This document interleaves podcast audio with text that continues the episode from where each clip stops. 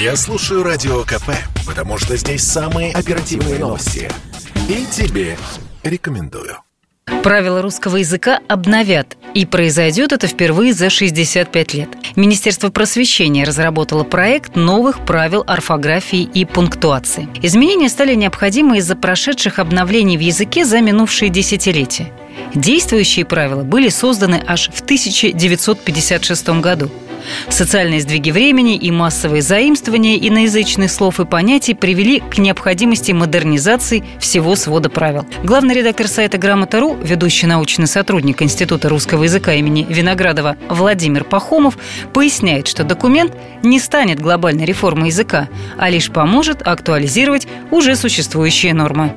Это правда необходимость. Здесь мы не говорим об изменениях. Не говорим об изменениях в смысле изменениях в написании слов. Вот здесь очень важно понимать, что новые правила не означают какие-то новые написания, какие-то реформы, какие-то революции. Все эти написания, которые мы в школе учим, они все остаются действующими, все исключения остаются действующими. Здесь речь идет о том, что Последний официально утвержденный свод правил про правописания – это 1956 год. За это время появилось много новых слов и новых типов слов, которые тоже нужно регламентировать, тоже нужно писать по правилам.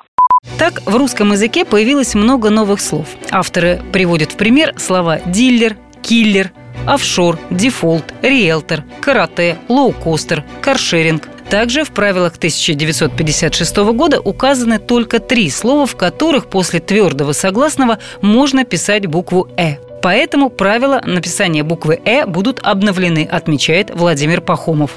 Раньше таких слов было меньше. Там мэр, рэп, пэр, сэр, ну и некоторые другие. А потом этот круг стал постепенно-постепенно расширяться. Да, появлялись новые слова, ну вот фэнтези, например, сэндвич, фэншуй. И они все в словарях уже были отмечены. Они были отмечены в справочниках по правописанию. Давным-давно филологам, редакторам, корректорам прекрасно известно, как писать эти слова. Но это именно словари, справочники. Не было утвержденных правил, которые бы охватывали все подобные слова, в огромном количестве, появляющиеся в последнее время.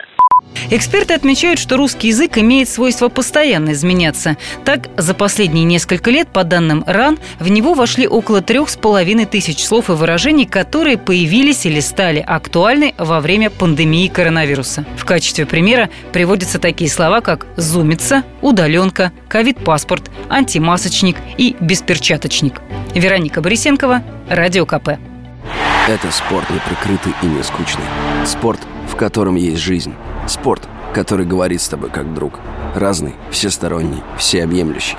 Новый портал о спорте – sportkp.ru О спорте, как о жизни –